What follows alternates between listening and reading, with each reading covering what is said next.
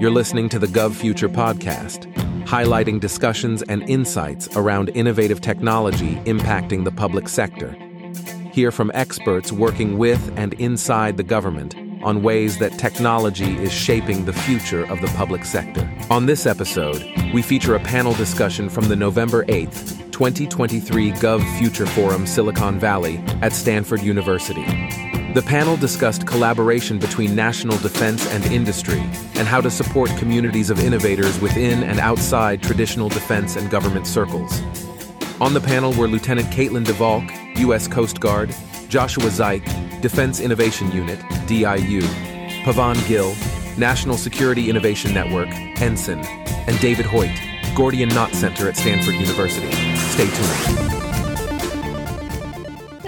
Everybody. I'm Kathleen Walsh. I'm an executive director here at Gov Future. And normally I always get to moderate these panels, and I'm always so fortunate and honored every time I get to because like we always have such wonderful people. So I'll start off, and we'll start with you, David, by introducing yourself, uh, share a minute or so about your background, but then one fun fact. Hi, everyone. I am David Hoyt. I am Stanford University's Gordian Knot Center for National Security Innovation. I've got a very non-traditional story. I was actually a high school dropout at 15, worked as a teenager for five years. Uh, yeah, worked as a teenager for about five years before getting a GED, doing community college in New Jersey, and very lucky to receive a full-on scholarship here at Stanford University. I studied national security, um, the focus in U.S. China, and then went to the private sector to work for General Principal as a consulting firm. Was lucky enough to get pulled back into Stanford for a JD MBA where I did emerging technology, regulatory policy, and innovation studies. And then upon graduation, had the chance to work with my undergrad thesis advisor, Joe Felter, and Steve Blank to help build the Knot Center here. Uh, as far as the fun fact it goes, um, I fall in love with California. My Stockholm syndrome for pizza and went to at East Coast Bagel, uh, and then still I already Where in Jersey? Uh, ooh. Central Jersey between Princeton and Trenton. I'll make sure to drop that second T for the sake of this interview. Are you from Jersey Smith? North Jersey. Oh, me too. Uh-oh, Jersey people. Represent East Coast. All right. Josh, you next. Uh, Josh was like originally from South Dakota. Um, I always knew I wanted to serve the country somehow. Um, but, well, from a small town, obviously, of South Dakota. Um, you know, checked out the neighborhood housing and I was just freaked out by the number of people and leads that I saw. Um, so they kind of pushed me up towards the Coast Guard Academy. I guess they, you know, as they say, the rest is history. But, um, you know, it's been a pleasure, uh, serving in the Coast Guard and, uh, oh, my fun fact. I've been to all fifty states, but more importantly, my nickname is Wisdom. Oh, great. We'll have to figure that one out. Um, Lieutenant Caitlin Walk, uh, I am currently two thousand three CPT executive officer. Um, I just moved here in February, so brand new in it as well. Um, I've lived in Washington DC the past four years, graduated college in 2019. Um, did a tour at Coast Guard Cyber Command, working with US government partners as well as just uh, working with like Coast Guard entities on like their cybersecurity problems and working with operational cyber. Went to grad school at University of Maryland College Park. And then recently moved out here. Um, uh, my uh, my first job was I was a soccer referee. First job, so yeah. Yeah. Hey, everybody, Pavan Gill, I'm the regional director for uh, NSIN, uh, for Northern California, Nevada for NSIN. I've been in uh, this position a year and a half or so, in federal government for about almost eighteen years. Uh, prior to this, um, I touched into entrepreneurship a little bit at uh, policy assessment company, a lot of fun, uh, being paid to break in company. Um, I've, I've worked at a high tech here in the area, and my first job was in the area. Um, so, uh, fun fact, I was born in India and I did not become a US citizen until twenty-one, but I got sworn in sheriff before that. And the day I got sworn in, I told everybody, hey, guess what? I'm an American citizen. Everyone's like, you're supposed to be an American citizen before you became a deputy. How did you know that? No one ever asked me. All right, that's good. That's a fun fact for sure. All right, uh, Lieutenant DeValk, we'll start with you. So we had the opportunity to already hear a little bit about what the CPT does, but what are some of the most significant cybersecurity threats that you're seeing? And how is the CPT helping to address it? Uh, so for the CPT specifically, um, I also teach is like what we see, um, because we don't work on doing, we don't work on the governance systems, as you said, we're primarily with uh, maritime transportation security regulated facilities or things that have maritime access. So whether that's a bridge like was talking about, or directly to the port or a waterway. Um, I would say that the biggest, hard to say classified threats, um, in this, but I'll say that looking at this versus my previous job, which was working on Coast Guard infrastructure and doing assessments on Coast Guard infrastructure. Um, a lot of these companies and that just don't have a kind of an idea really of what cybersecurity is. A lot of them are very, very small. They have like that one man IT shop that is everything IT, cybersecurity, XYZ, like pretty much that's his job. Or they just don't have the budget. And it's not that maybe they don't know that they need to do this, they truly just don't have the money to put into it. Um, and so it's been a really rewarding and cool thing to come to a lot of these places, whether that's me being on mission or whether that's one of our other leads going on mission and be able to like help them and give them something that they can take back to them to get those grants or the money and like help increase like their cybersecurity posture. Or like Lieutenant Commander said, we literally fixed one of the uh, ticketing terminals there for the server, like we really fixed it for them. Like, yeah, we have like two weeks ago. Look at it and fix it. I'm like, oh no, you fixed the very terminal system. Like, I, that's very That's cool and scary at the Yeah. You know, and it's, I mean, I think about you saying there's these one man shops, so how many people are you bringing in and are you overwhelming them? Um, I think it's kind of back to that cultural, that cultural question of, um, us just repeatedly reaffirming with them that like, we are not here to regulate them, we are not here to find them or to punish them, we are truly there to help.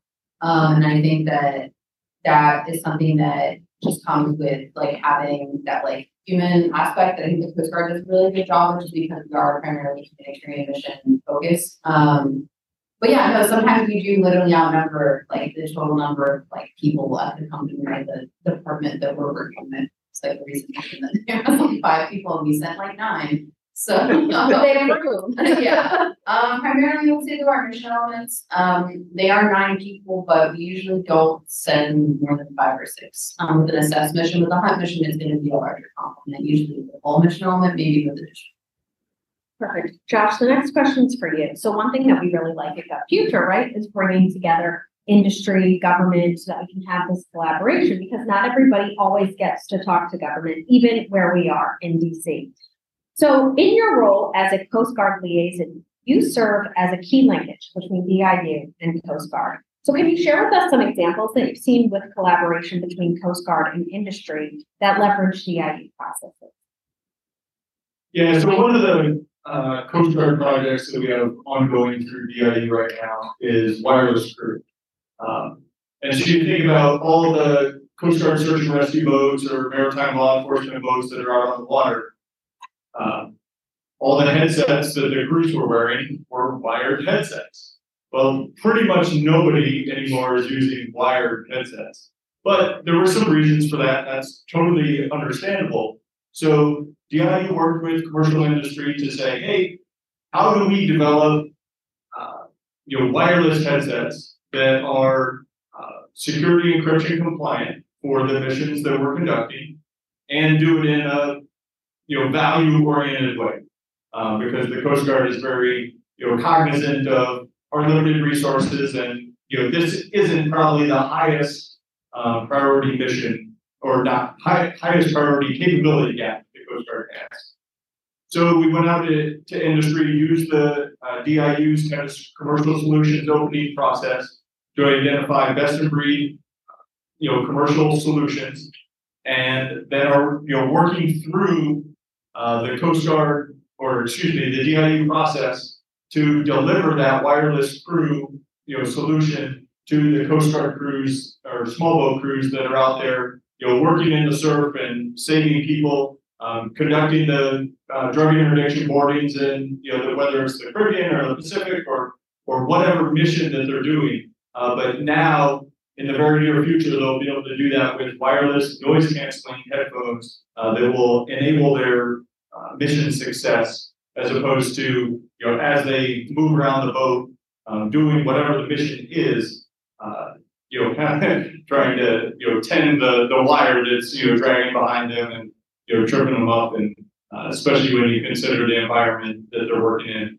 Um, Not having the, the plugs in the bulkhead of the, the small boat is also a, you know, from a, a maintenance standpoint, it's a potential game changer. I'm not gonna say that, you know, having a wireless headset is gonna, you know, drastically improve things, but it's those incremental improvements, and as long as we can continue moving forward and making things better for the crew out there while they're doing the mission, um, then that's what we're.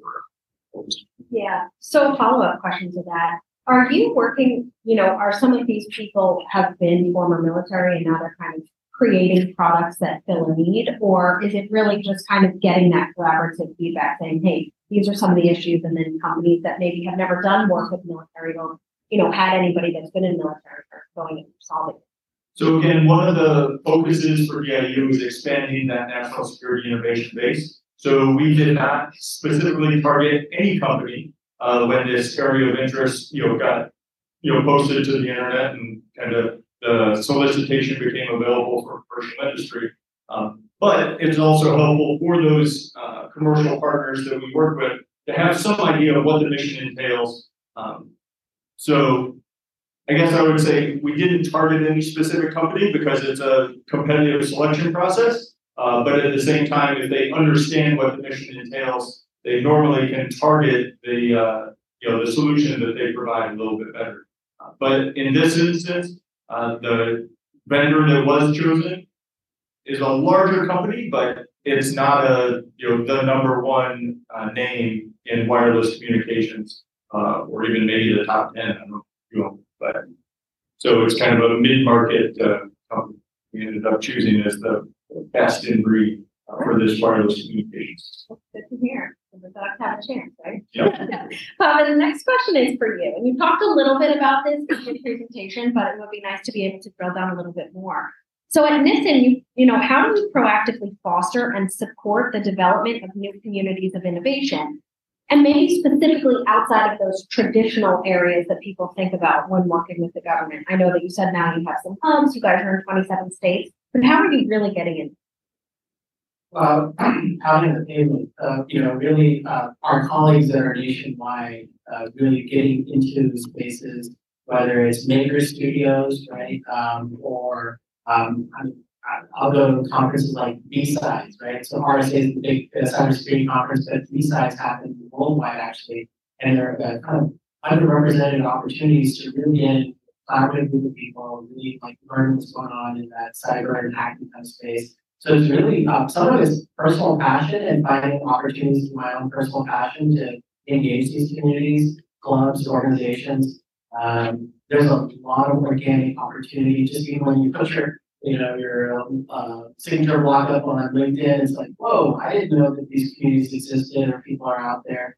And again, the topics that the DoD engage in, needs and services that they, uh, have requirements for, is everything and everything, right? I mean, from cyberspace to underwater to space, you know, so.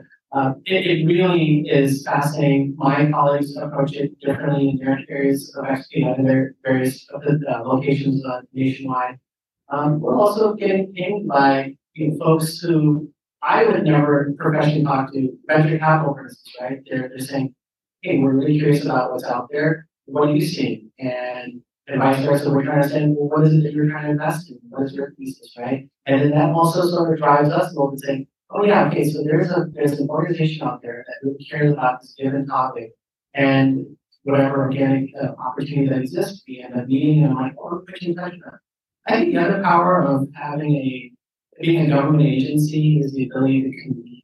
So, uh, by saying, hey, you know, USG, here we are, let's do something. So one of the things we've kind of organically done here in the Bay Area is Friends of National Security Innovation Meetup, right? So we'll meet up over at uh, Moffett Field, known as the bar there on the space bar, if you didn't know. They've got, uh, local beers. Um, but, you know, there's everything else too. But, uh, it's one of the things where an opportunity to, to kind of like connect people, right? So professors and students with venture, with early stage startups, with military partners, all just being able to like feel comfortable around each other, birds with other people, being able chat. And again, I think by, you know, virtue of being a government agency, we're here to just facilitate and help collaboration.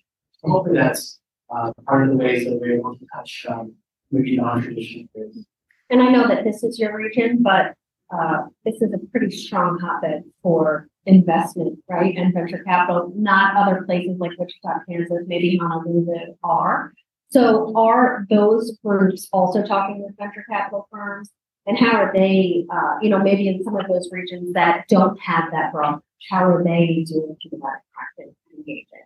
Yeah, so that's actually really insightful because uh, you're right, not every region has the kind of economic superpower that we have here. Yeah, I think sometimes Silicon Valley, right, it's just ingrained, you take it for granted, and when you go outside, you see that it, it doesn't work like that. So to that point, because of the distributed nature of Ensign, what we do is I don't have as large a military presence in my area of responsibility the way that like someone maybe in San Diego might or over in Florida or the National Capital Region. And so what ends up happening is we all collaborate, say, hey, Hunter, you're out there in the West Coast, you know a bunch of people with a lot of money. Hey, we got people over here in Wichita, Kansas, or whatever. And that's really good ideas, but they're looking for investment are there any, is there any interest, right? So uh, it's not just about maximizing the value for my AOR, my area but it's, a distributed network for nation.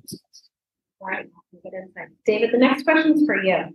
So what role do you see public-private partnerships playing in advancing cyber and defense technologies in particular? And maybe can you provide some examples, because we always like examples. So can you provide some examples of successful collaborations or in- initiatives that you've seen? No, I think this is a great question. Um, so as, I guess, the academic nerd here on the panel, what I would say is that public-private partnerships have been imperative for America's success since the very beginning. If you go, go and dig back into history, we've got everything from the Charles River Bridge to the canal system, to the railroads, to the interstate highway, to the World War II buildup, the internet, the atomic energy program, like, this is actually how our country has always worked.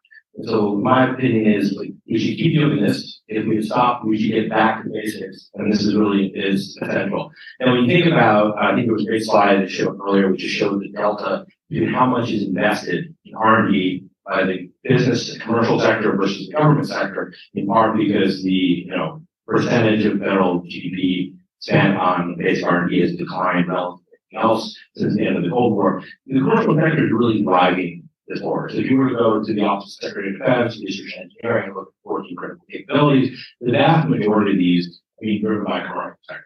You think about artificial intelligence, synthetic biology, you're frankly not thinking about the Department of Defense. You're thinking about Scale AI or Google, you're thinking about Ginkgo Bioworks and other uh, advances in quantum. So without the partnership, the government is not going to have access to cutting edge technology. So I think the real question is, how do you knit those teams together so that each player can do what they do best? So coming out of Stanford, I think some of the great examples I think we had uh, earlier was College Phase. We think about this revolution in digital GeoInt, um, from low cost launch driven by companies like SpaceX that, you know, received immense amounts of support from the government, but as a commercial entity, that drove down the cost of launch. Now, as a result, more companies can go out there, you can kind of disaggregate that ecosystem, and as a result, you'll have the ability to buy as a consumer data from companies like Planet or Maxar. It totally changes the game in that sector, and I have to think about that in cyber, same thing, you know, Canyon, Symantec, all these companies that have spread out. The the surface, uh, area of attack in cyber has keeps expanding as the systems you go to rely on keep expanding. So the companies that can sell value proposition to that vertical are really important. But also when you think about citizen mission of defending critical infrastructure, most of infrastructure is in the hands of private entities, not always in the hands of government. We, had a Coast Guard presentation earlier about how they had to work with forces and maritime transportation highways and how, uh, police that and help protect that. I think this is a great example of the fact that much of what needs to be protected in cyberspace realm or cyber domain, uh, require public-private partnerships, you can see. All right, wonderful. So the next question is for everybody. So Ron had mentioned earlier, our day job, we cover artificial intelligence and machine learning. So the topic of ethics and responsible, trustworthy AI comes up a lot. So I'm gonna bring that to this cyber lens and this defense lens. How you want. David may get a little philosophical on us, I don't know. We're gonna see his response. But so from, we can talk about a practical level, maybe a legal level, what you're seeing. How do you navigate ethical challenges that you've seen with the development and deployment of defense and cyber technology, cyber tech? Yeah. Yeah. I could have had that here. Why don't you go get it? Creative juices, but, uh, No, how? By seeing the ethical, well. So I'm in the autonomy portfolio at DIU and, you know, what does autonomy mean? And how do we decide to employ it, um, in the best interest of the, you know, national security? And obviously that does have, you know, some interesting ethical, you know, implications.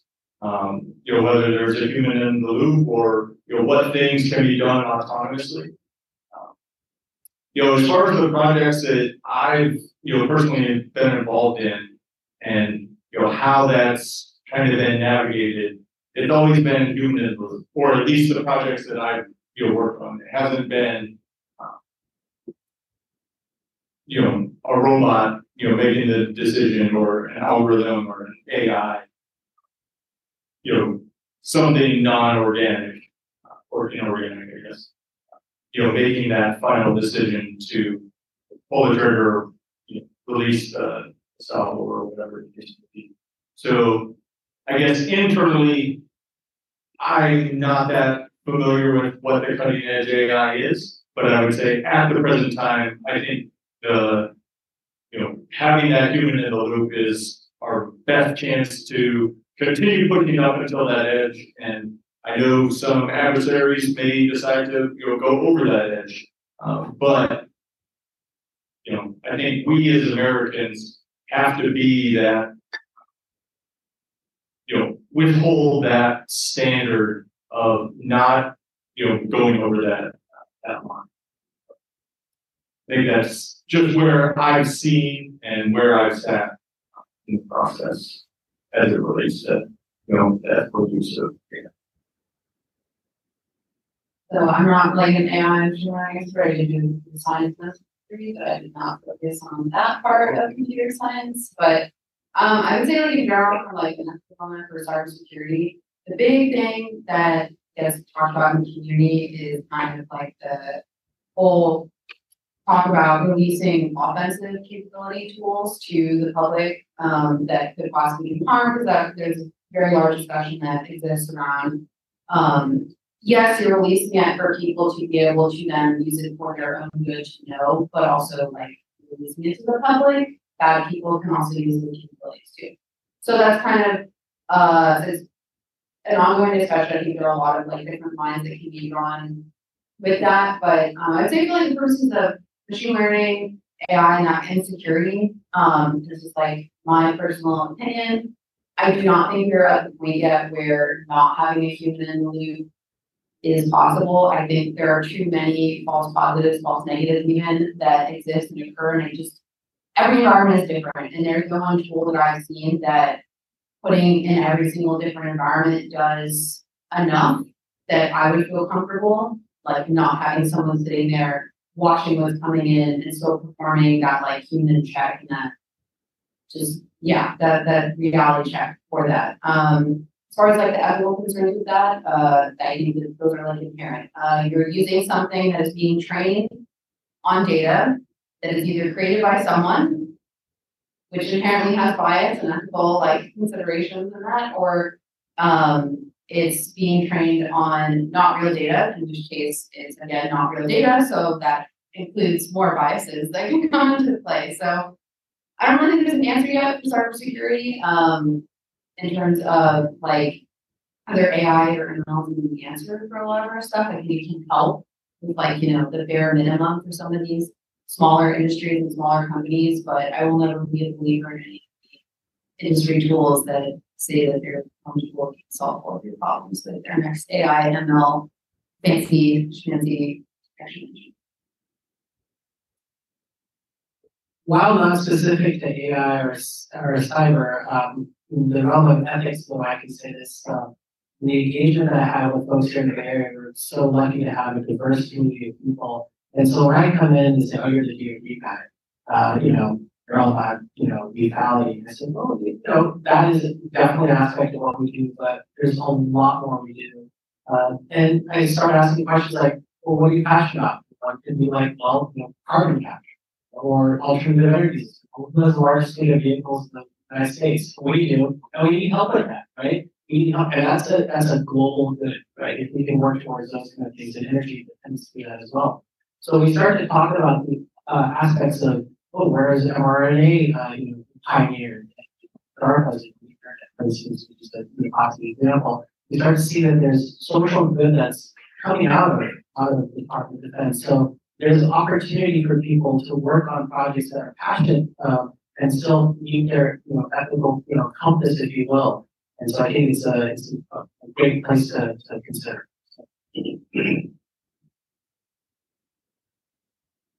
Uh, will you just kind of pull the can out and pull me off stage or I go too long at this point? Uh, so saying this earlier, um, I agree with everyone here largely. I don't speak for Stanford University in example David. Uh, so let's start with his very uncontroversial answer, which is ethics are important. And it is part of all of discussion. You cannot cleave ethics into a separate category and say, this is the room where our ethicists said, said, and they think about how to make this thing moral. In the different room is where our designers said, they make the product. You can't have that. These have to be conversations that are happening together. And this is well, yes, um, that's a good way to put it. That should not be the norm because unfortunately too long been the norm. My graduation speaker when I was in grad school was, uh, Tim Cook, and he said, hey, you were responsible for the products you put out in the world. I think that really sums it up really well. Now, I think the hardest part of this question is that there isn't an answer to this. Uh, this has been a topic that humans have wrestled, with since the dawn of human history, right? Uh, question, ethics in war, uh, you know, you can go back and you can read Greeks, the Romans, Thomas Aquinas, all the way to present. Like, there isn't an answer here.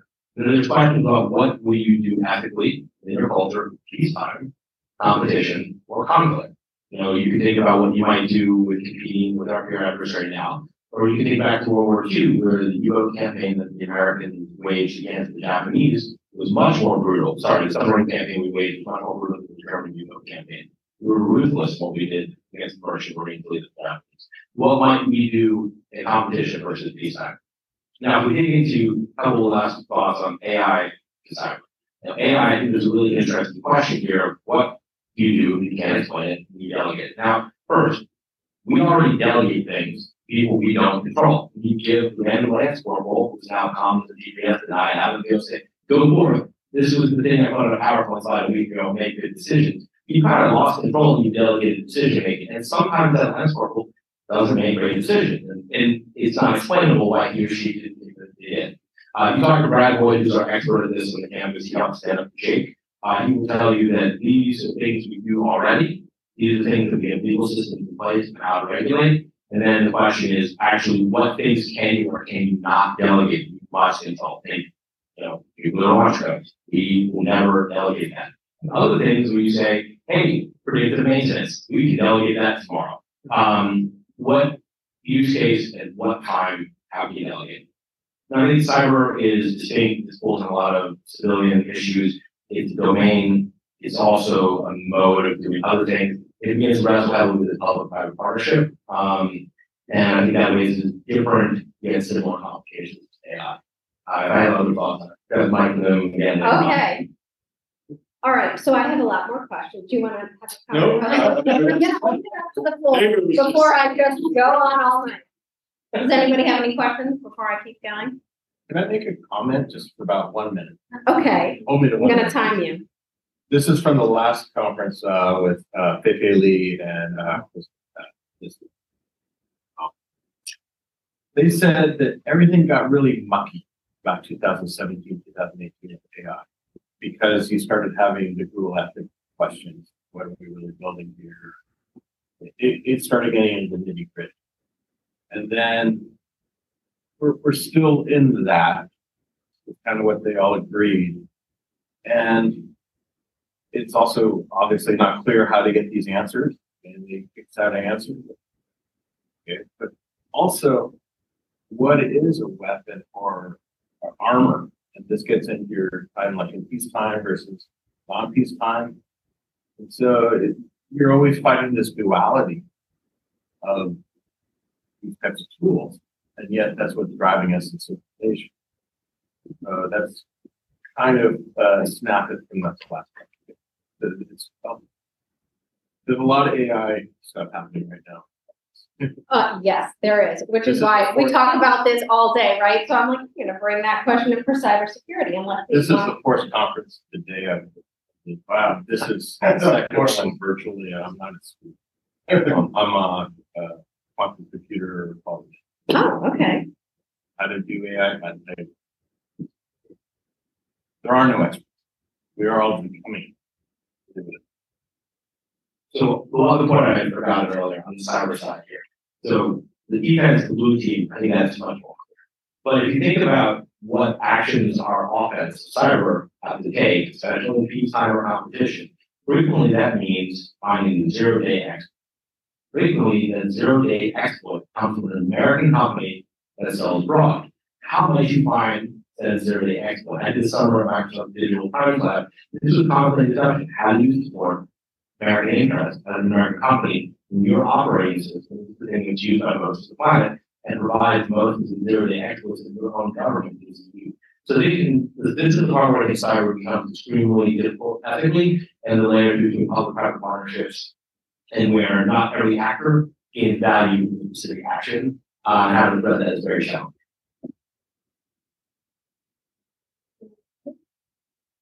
No, I, I guess I would just say, at the end of the day, we always say it's the journey that's most important, and we're having the discussion because it is important.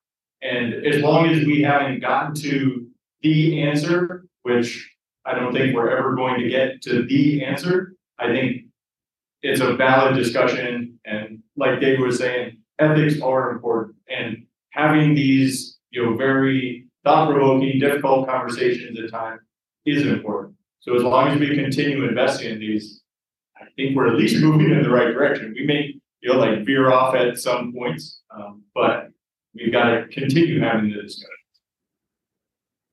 Yeah, questions about here. So this is about hiring and retaining talent. And I'm gonna open this up to everybody. So David, you can, you can answer this too if you'd like. Because earlier we had talked about, and we talk about it a lot too, right? Because, you know, we're coming from a different coast. Things are different. And so you have the, you know, Silicon Valley perspective, the perspective here, but in the East Coast and in particular in the DC region, there are a lot of people that do work for the government, federal government in particular. So it's not uncommon to have neighbors that work there and, you know, growing up, that's just something that you see. But move outside of that region and that's not something that you see. And that's not something maybe people realize, uh, you know, could be a potential career opportunity, especially when they're thinking about pay, right? You know, there could be some shiny salaries that are thrown at them on one coast or maybe up in New York. So how are you attracting and retaining talent? Well, I'm not really a hiring manager, but I will say, um, similar to what Pavan mentioned earlier, was it's really the opportunity to be something bigger than yourself and give back to the nation. And I mean, that's why I originally joined the Coast Guard 20, 22 years ago. Um, was I wanted to be, you know, give back to the nation, be part of something bigger than myself. And I think there hopefully is that innate desire, um, you know, among everybody in the human race to be part of something bigger than yourself and give back. And so it's selling that to, you know, whoever the, the potential applicant is, is, you know, kind of that special sauce.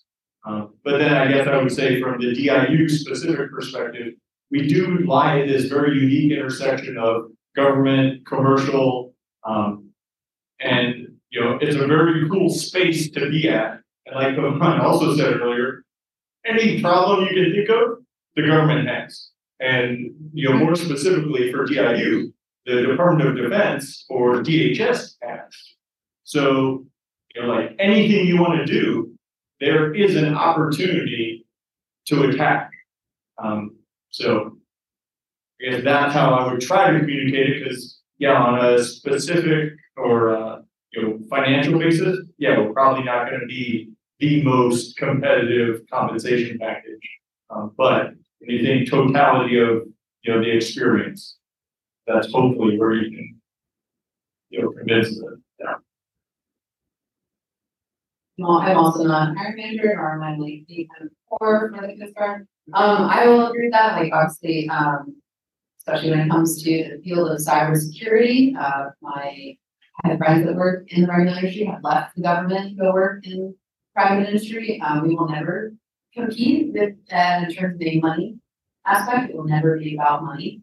Um, I went to the Coast Guard Academy, had no idea that I wanted to do cybersecurity, uh, just wanted to be in the military, uh, knew that I wanted to do that.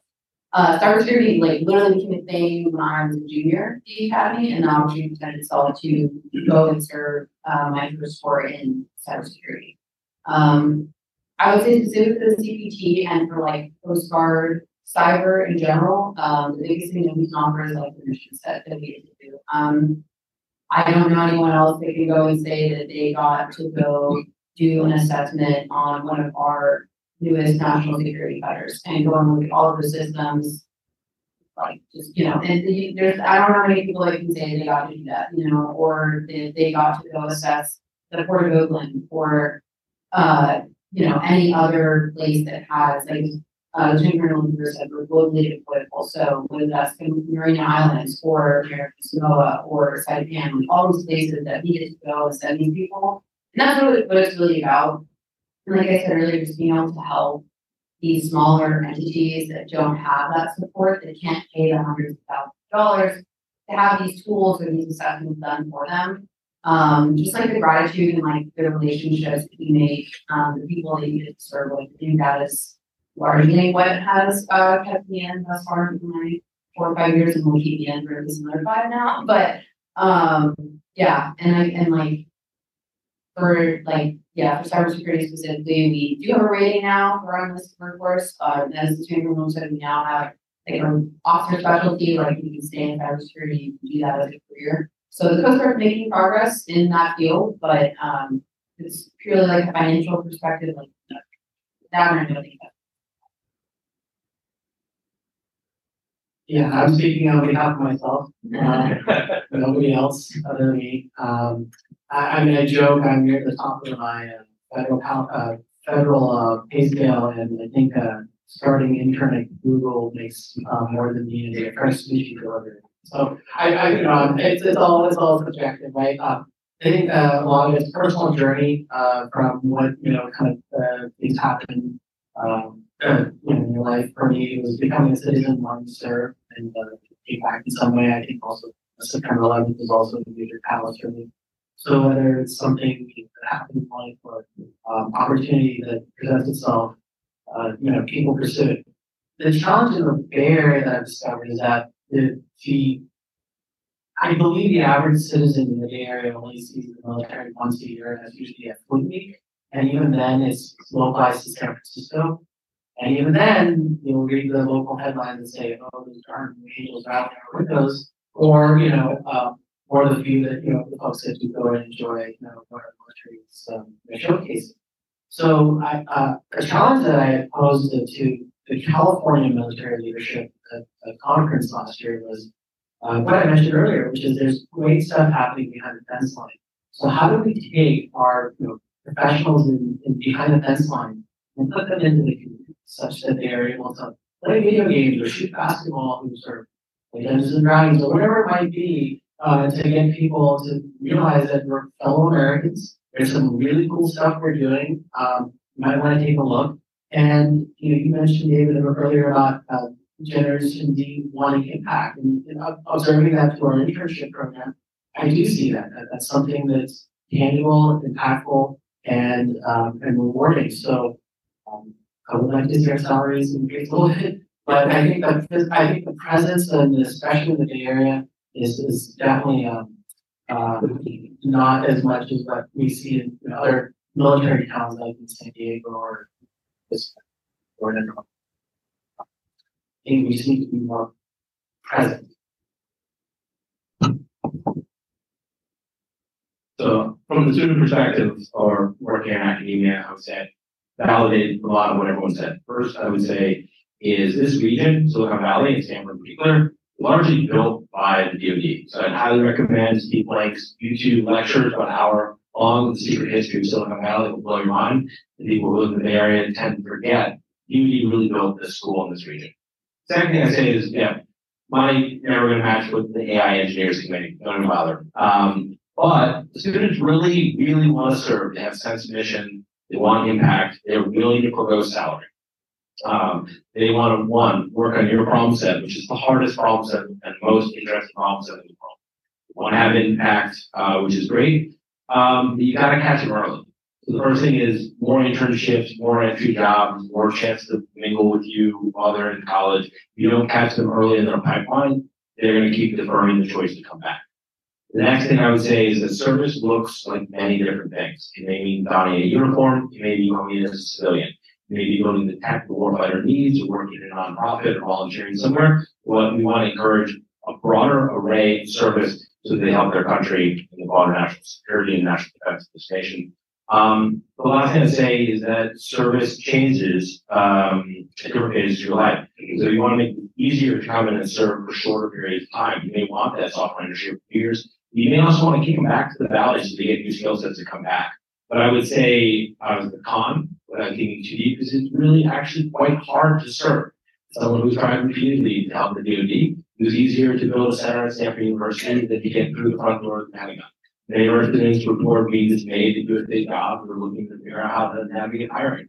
I think lowering those to entry will be an amazing way to get more talent out here, helping solve your wicked challenges because the talent is willing.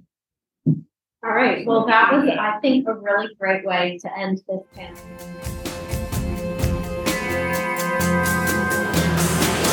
To view this episode's show notes, find additional episodes, subscribe to this podcast, and join the fastest growing community of government innovators, go to govfuture.com slash podcast. This sound recording and its contents are copyright GovFuture, all rights reserved. Music by Kevin MacLeod. Thanks for listening to the Gov Future podcast and catch you at the next episode.